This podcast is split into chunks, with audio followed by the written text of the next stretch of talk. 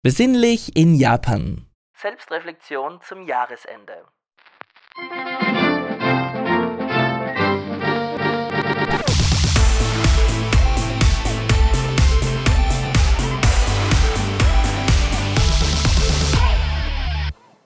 Es ist wieder mal soweit, das Jahresende steht uns ins Haus.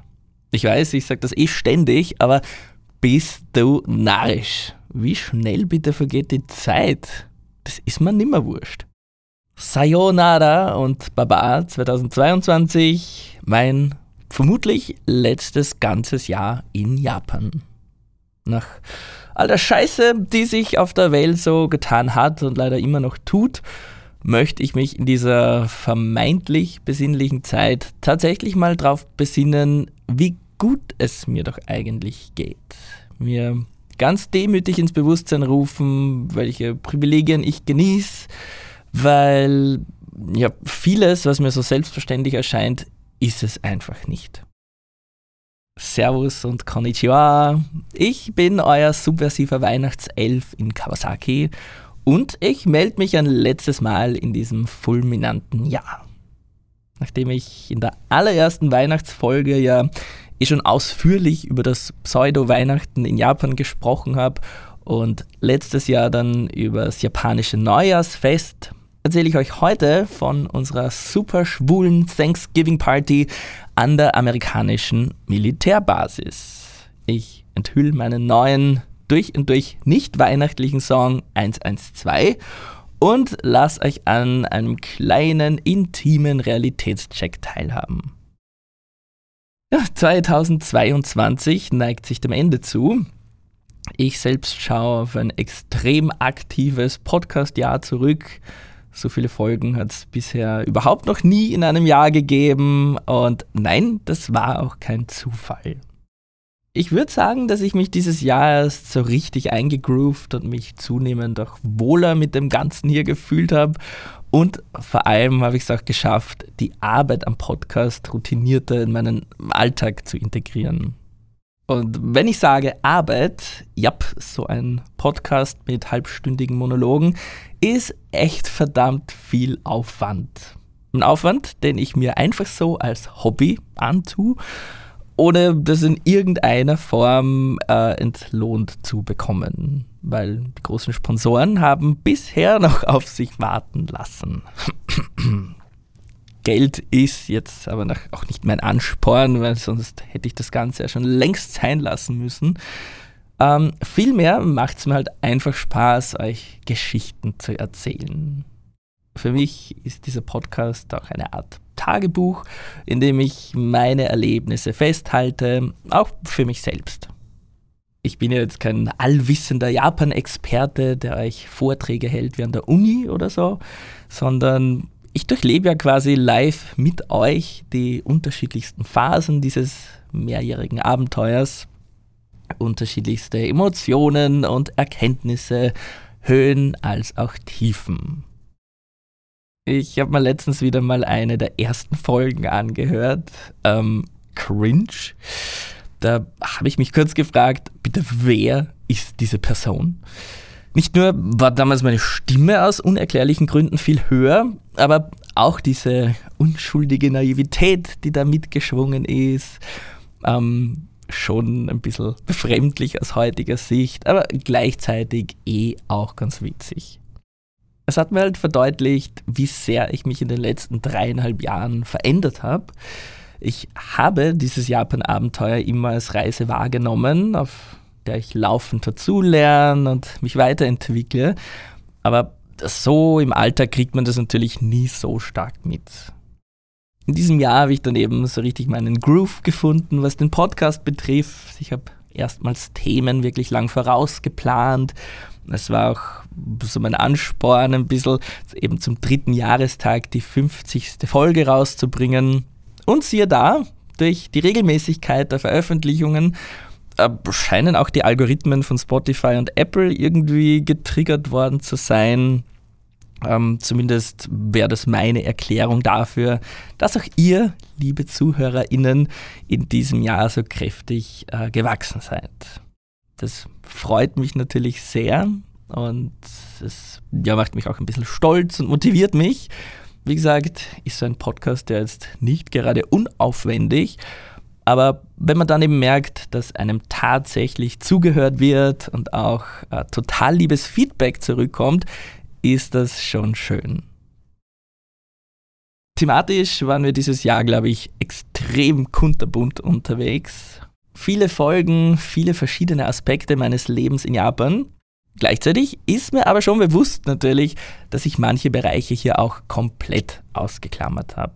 Stichwort Weltgeschehen oder zu Privates. Das ist für mich einfach nicht der passende Ort und Rahmen dafür. Mein Angebot an euch und letztlich auch an mich selbst ist primär die Unterhaltung. Ein paar Minuten Ablenkung vom Wahnsinn um uns herum. Aber so wohltuend diese Zerstreuung auch ist, ist mir ein regelmäßiger Realitätscheck doch auch ganz, ganz wichtig.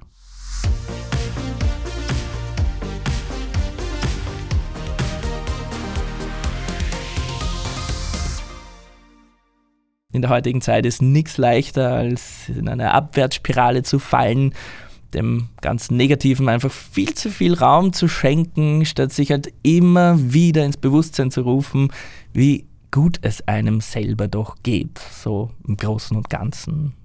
Ich zumindest habe ganz vieles in meinem Leben, wofür ich außerordentlich dankbar sein kann und darf. Und darum finde ich es schon ein bisschen erschreckend, ehrlich gesagt, wie die schönen und positiven Sachen oft ins Selbstverständliche abdriften, während wir uns die negativen herauspicken, ewig drauf herumreiten und einfach nicht loslassen wollen. Vielleicht erkennt sich da ja jemand von euch wieder, aber ich zum Beispiel brauche etwa nur Facebook aufzumachen und kann sofort an all den Kommentaren verzweifeln und ein bisschen meinen Glauben an die Welt verlieren. Und statt die App gleich wieder zuzumachen, was ja viel gescheiter wäre, scroll ich stattdessen munter weiter bis in die Endlosigkeit. Es ist, als würde ich regelrecht nach dem Negativen suchen. Und damit bin ich augenscheinlich nicht alleine, weil dieses fast schon exzessive Konsumieren von negativen Nachrichten ist mittlerweile so verbreitet, dass es einen eigenen Begriff dafür gibt, nämlich Doomscrolling. In der Psychologie heißt, der Mensch mache nichts, ohne einen vermeintlichen Nutzen draus zu ziehen. Okay. Aber was, um Himmels Willen, ist bitte der Nutzen an diesem Doomscrolling? Ich habe bei mir persönlich ja den Verdacht, dass mich beispielsweise Hasskommentare in meinen eigenen Emotionen irgendwie bestätigen. Also auf die entgegengesetzte Weise, wenn das jetzt irgendwie Sinn ergibt. Dass diese Kommentare bei mir eine Gegenreaktion auslösen. Meistens ist es Wut, gemischt mit einer Art Genugtuung, quasi, ha, ich hab's ja gewusst. Und Wut ist halt ein verdammt guter Antreiber. Vielleicht gibt mir diese Wut dann die nötige Kraft und das Selbstbewusstsein, das ich anscheinend brauche, um meine eigene Meinung zu festigen oder so. Ähm, wisst ihr, was ich meine? Also, wie soll ich sagen? Indem ich mich aktiv von anderen Meinungen abgrenze, fällt es mir wiederum leichter, dann meine eigene Meinung zu bilden und die zu vertreten. Wenn ich sage, die Leute da im Internet sind ja alle deppert, gibt es mir dann vielleicht auch eine gewisse Genugtuung, eben selber zum Glück nicht so zu sein. Die Neurowissenschaftlerin Maren Urner beschreibt dieses Phänomen in einem Artikel übrigens so. Unser Gehirn sei darauf optimiert, auf Negatives intensiver und schneller zu reagieren. Dahinter steht ein Schutzmechanismus. Wenn wir jetzt im Internet negativen Scheiß konsumieren, tun wir das aus evolutionsbiologischer Sicht mitunter deshalb, um uns selber zu schützen. Wir bauen damit unsere eigenen Unsicherheiten ab und das fühlt sich halt einfach geil an. Ist so. Nur blöderweise ist dieser Nutzen, diese Befriedigung halt nicht von Dauer. Hinterher, so Marin Urner, können sich nämlich Angstgefühle einschleichen, Unsicherheiten verstärken und sogar depressive Symptome wie ein Ohnmachtsgefühl können entstehen. Klingt mir eigentlich eh nachvollziehbar, oder? Und mit all diesem Wissen im Kopf stelle ich mir halt unweigerlich die Frage, warum brauche ich das? Brauche ich das wirklich? Kann ich nicht einfach selbstbestimmt und selbstsicher sein, ohne diesen Umweg über diese negativen Emotionen zu nehmen? Ich habe mir jedenfalls gewünscht, ein bisschen achtsamer zu werden, was eben das Positive in meinem Leben betrifft. Dass ich den schönen Aspekten mehr Raum verschaffe und damit meine persönlichen Unsicherheiten reduziere. Und so die negativen Sachen erst gar keine so große Angriffsfläche mehr haben. Was ich unter anderem gemacht habe, ist, ich habe mit einem Dankbarkeitstagebuch angefangen.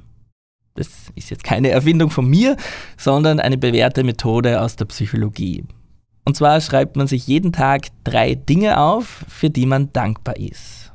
Dinge, die einem am jeweiligen Tag Freude bereitet haben oder wenn vielleicht mal was schiefgegangen ist, was man daraus gelernt hat. Jedenfalls alles möglichst persönlich und spezifisch. Es ist dabei auch wichtig, dass man diese drei Dinge nicht nur durchdenkt, sondern wirklich niederschreibt. Und das auch regelmäßig über mehrere Wochen hinweg, weil die Häufigkeit und Regelmäßigkeit braucht es einfach, bis das wirklich ins Bewusstsein übergeht. Also zu wissen und zu spüren, dass man tagtäglich von positiven Dingen umgeben ist, die eben nichts Selbstverständliches sind, sondern eigentlich Geschenke. Dieses Dankbarkeitstagebuch führe ich jetzt seit zweieinhalb Monaten. Allerdings, das muss ich auch zugeben, bin ich nicht super diszipliniert. Ich habe mir zwar eh für jeden Abend eine Erinnerung gestellt, aber hin und wieder habe ich sie auch gekonnt ignoriert. Soll nichts Schlimmeres passieren. Was ich dabei jedenfalls recht bald bemerkt habe, ist, wie gut es sich anfühlt. Wirklich wahr jeden Abend all das Positive vom Tag noch einmal äh, Revue passieren zu lassen, wirklich gezielt nach all den schönen und erfreulichen Dingen suchen, für die ich eben dankbar bin. Und das war auch nicht immer so einfach, ehrlich gesagt, zumal es ja nicht ständig dieselben drei Dinge sein sollen, die man da aufschreibt. Aber das Gefühl, das das auslöst, ich würde es so ein bisschen als Kuscheldecke beschreiben warme, positive Gedanken, mit denen man dann hoffentlich gut einschlafen kann. Das Dankbarkeitstagebuch, eine großartige Übung, die sich zumindest für mich bewährt hat, kann ich nur empfehlen.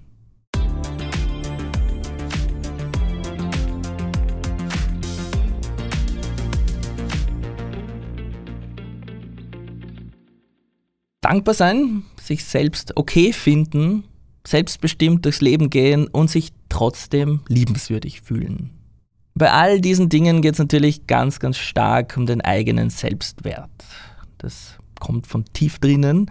Daran kann man aktiv arbeiten.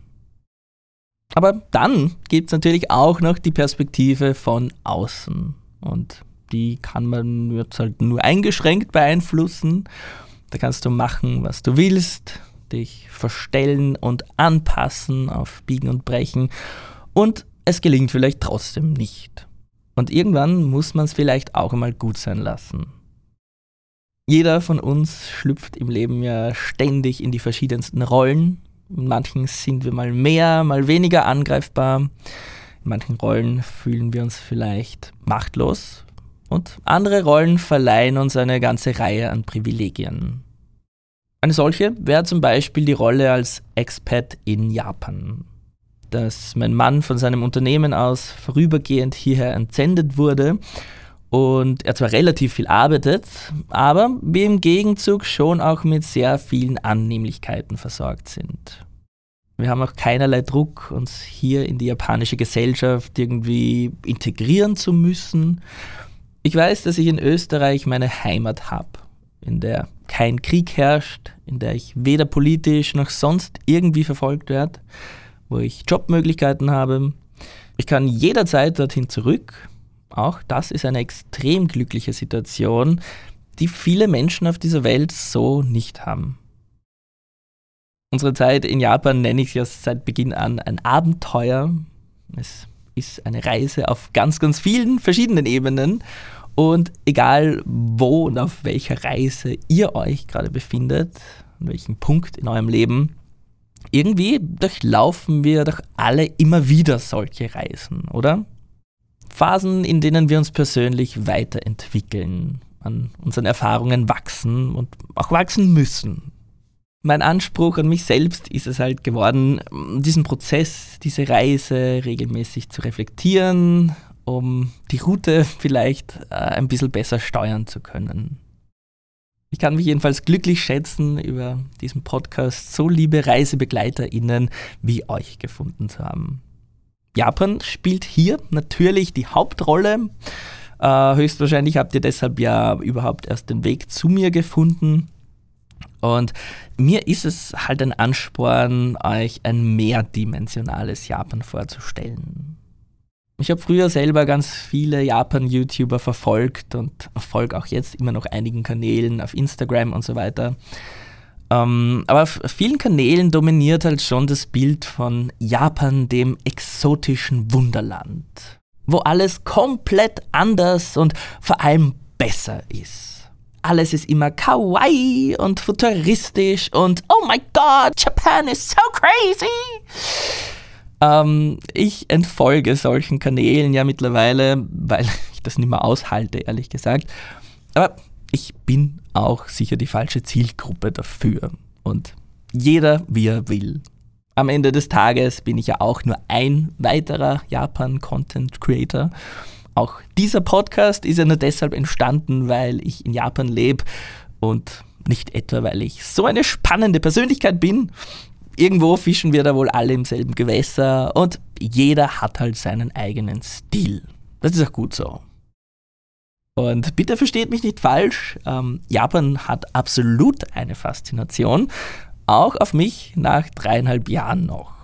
Nur hat diese Faszination halt mehrere Facetten und Ebenen. Trotz Pikachu und Hello Kitty ist Japan letzten Endes halt auch einfach nur ein Land mit echten Menschen und auch mit echten Problemen. Wer hätte es gedacht? Für mich hat es jedenfalls einen besonderen Reiz, euch hier eben verschiedene Facetten vorzustellen und vielleicht auch so manches Bild von Japan zu entzerren oder halt zumindest um meinen Blickwinkel zu ergänzen. Ich hoffe, dass ich damit eure Neugier wecken kann. Das japanische Tourismusbüro möge mir gefälligst einen Scheck schicken. Danke. Äh, vielleicht steht bei euch ja schon im nächsten Jahr eine Japanreise an. Auch dazu kommen sicher die ein oder anderen Tipps in den nächsten Folgen.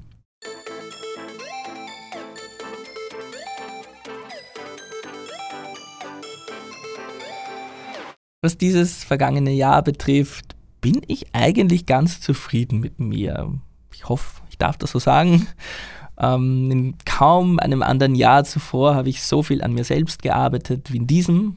Noch bin ich in meiner persönlichen Entwicklung nicht da, wo ich eines Tages hin will. Aber zumindest habe ich endlich meinen Arsch hochgekriegt, habe angefangen, in mir drin ein paar Dinge aufzudecken, zu hinterfragen und alles ein bisschen umzukrempeln. Ich bin dadurch sicher etwas selbstreflektierter geworden und ein paar Mal über meinen Schatten gesprungen. Und das habe ich auch kein einziges Mal bereut. Ganz im Gegenteil zusätzlich zu meiner inneren Entwicklung war 2022 eigentlich sehr gut zu uns. Um jetzt noch einmal auf mein Dankbarkeitstagebuch zurückzukommen. Und Mann und ich haben hier in Japan wieder ein paar neue liebe Freundschaften geknüpft. Und gerade im Erwachsenenalter ist es für die meisten von uns, glaube ich, oft sauzach und super geschissen, neue Freunde zu finden oder finden zu müssen ähm, sei das jetzt bedingt durch einen Umzug, wie in unserem Fall, oder weil man sich auseinanderlebt und weiterentwickelt, wie das halt ist. Das ist ja ganz normal. Vor allem unter Expats herrscht halt auch ein reges Kommen und Gehen. Liebe Freunde und Bekannte, die uns hier eine Zeit lang begleitet haben, sind weggezogen. Um die acht Leute mussten wir allein in diesem Jahr aus Japan verabschieden. Das ist ja ein Wahnsinn. Da müssen wir immer dahinter bleiben, damit wir nicht eines Tages auf einmal allein und ohne Bekanntenkreis dastehen. Das ist anstrengend und es kostet Kraft, das will ich auch gar nicht beschönigen. Im Zuge dessen auch meine eigenen Unsicherheiten, die ich seit meiner Jugend bin, mir mitschleppe, immer wieder zu überwinden äh, oder idealerweise abzubauen. Das wäre natürlich sowieso am besten. Aber, und jetzt meine große Erkenntnis, man wird dafür belohnt. Belohnt in Form von Begegnungen, in Form von Austausch mit anderen. Das bereichert das Leben ungemein und jeder von uns braucht es und hat das auch verdient. Wie gesagt, das Thema Selbstunsicherheiten folgt mir da so ein bisschen wie eine graue Regenwolke. Ich bin nämlich sehr geschickt darin, Gründe zu erfinden, warum mich andere nicht mögen könnten. Ich habe auch eine ungefähre Ahnung, wo das herkommen könnte und daran arbeite ich. Ich fand es aber sehr, sehr beruhigend zu hören, wie weit verbreitet dieses Phänomen eigentlich ist. Die Autorin Mel Robbins hat dazu nämlich eine super spannende Podcast-Folge gemacht, in der spricht sie drüber, warum Freundschaften im Erwachsenenalter so verdammt schwierig sind. Und welche fünf Lügen wir uns selbst diesbezüglich immer einreden. Extrem spannend. Ich verlinke euch die Episode natürlich in den Show Notes, weil ich finde, dass die sich echt jeder von uns zu Herzen nehmen sollte. Da sind wirklich wunderbare Tipps drinnen. Zu guter Letzt sollte ich jetzt doch noch irgendwie den Bogen zu den Feiertagen spannen. Und was passt besser zum Thema Dankbarkeit als ein ganzes Fest dazu? Auch wenn es jetzt weder eine österreichische noch japanische Tradition ist, Thanksgiving. Das wurde Ende November gefeiert und läutet zumindest in den USA so die Weihnachtszeit ein. Mein Mann und ich hatten bisher so überhaupt gar keinen Bezug dazu. Also wir haben Thanksgiving eigentlich nur aus amerikanischen Filmen gekannt.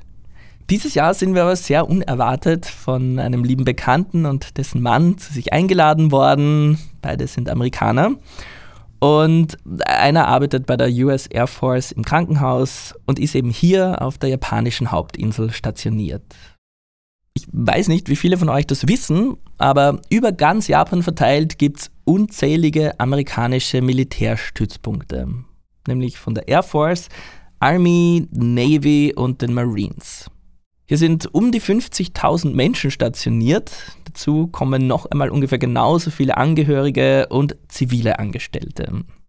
Ich vermute, das klingt aufs erste Hören wahrscheinlich recht befremdlich. Was bitte haben die Amerikaner in Japan verloren?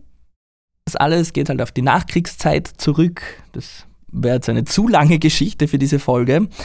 Aber jedenfalls gelten die USA halt als Verbündete Japans. Es gibt da auch ein gegenseitiges Abkommen und beispielsweise arbeitet auch japanisches Militärpersonal an den US-Stützpunkten.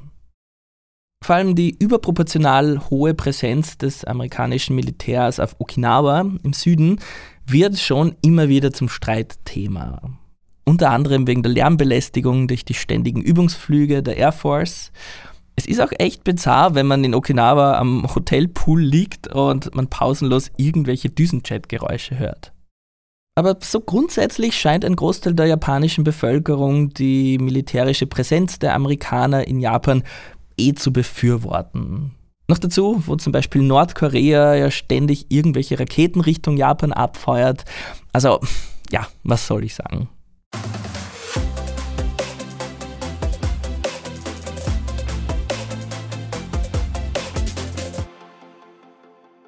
Wir haben da jedenfalls schon einige Freundschaften geschlossen.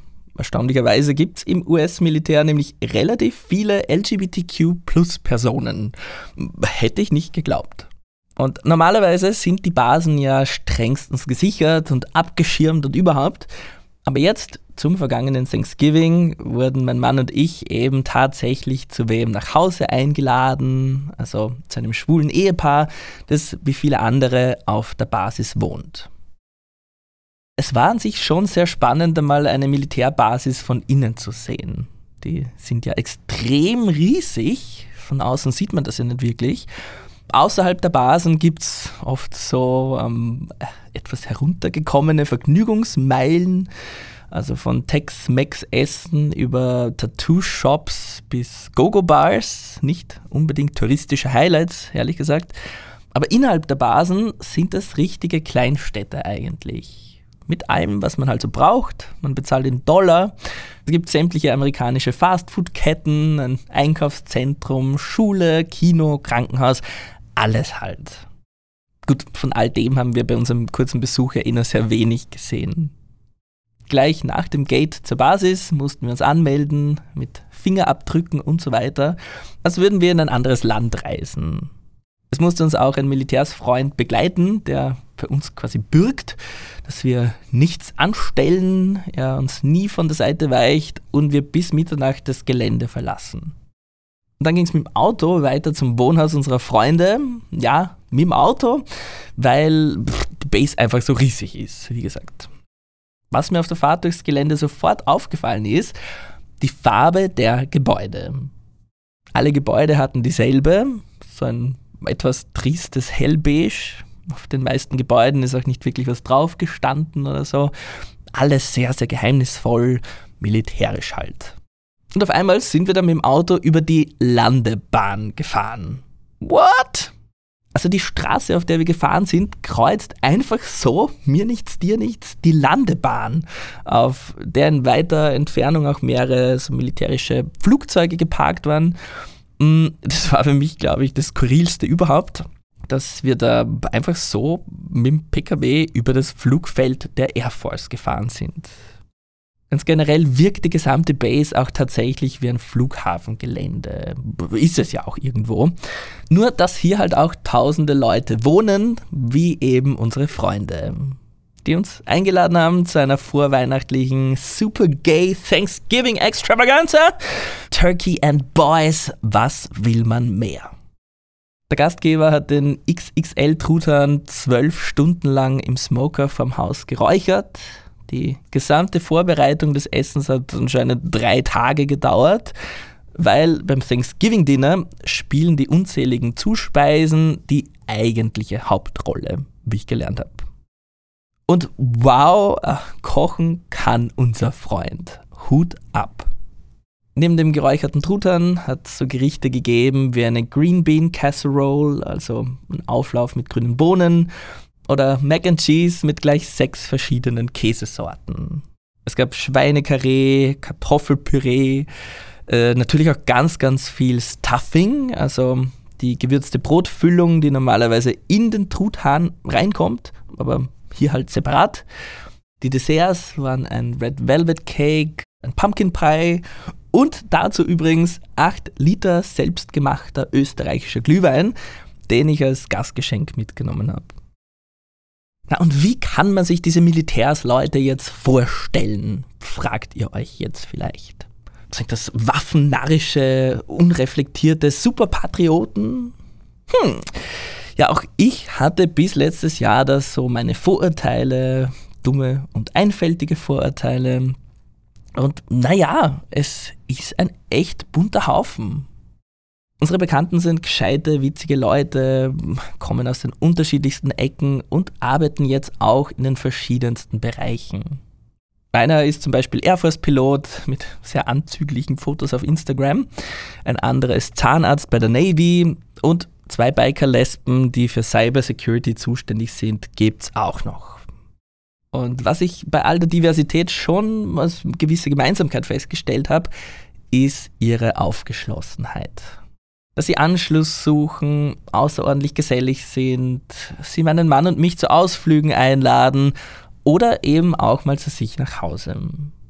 Gerade in der japanischen Kultur ist das ja sowas von komplett unüblich leider. Also Leute zu sich nach Hause einzuladen, Homepartys zu schmeißen, das gibt's ja eigentlich gar nicht, was ich extrem schade finde. Insofern bin ich um solche seltenen, warmen Zusammenkünfte wie jetzt bei den Amerikanern schon sehr froh und einfach dankbar dafür. Ich glaube, ihr Job erfordert diese Aufgeschlossenheit wahrscheinlich auch irgendwo. Wenn du alle paar Jahre umziehst und dir vor Ort immer wieder einen neuen sozialen Kreis aufbauen musst, und für uns queere Personen mag es vielleicht noch einmal wichtiger sein, eine Community zu haben bei dieser Thanksgiving Party waren wir insgesamt um die 20 Leute aus verschiedenen Ländern. Mein Mann und ich haben die allermeisten eh schon gekannt. Es war einfach zum Wohlfühlen. Ich denke, der beste Beweis dafür, wie wohl und sicher sich alle gefühlt haben, war, wie wir beim Essen reihum erzählen sollten, wofür wir in diesem Jahr dankbar sind. Gerade in einer Runde mit 20 Leuten auf einmal so tiefgründig zu werden, das ist schon ungewohnt.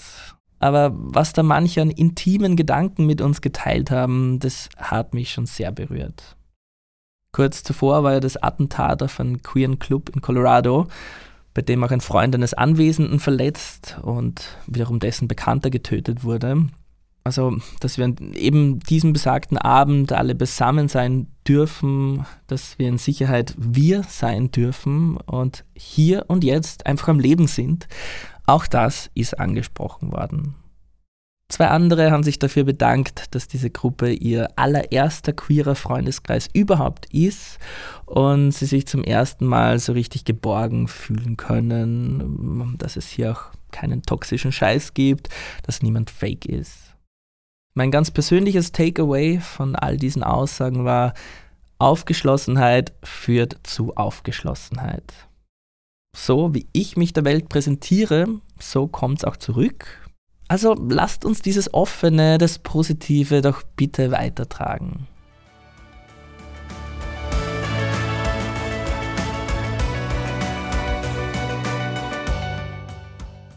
Solche Begegnungen mit anderen Leuten sind, die das Leben für mich erst lebenswert machen.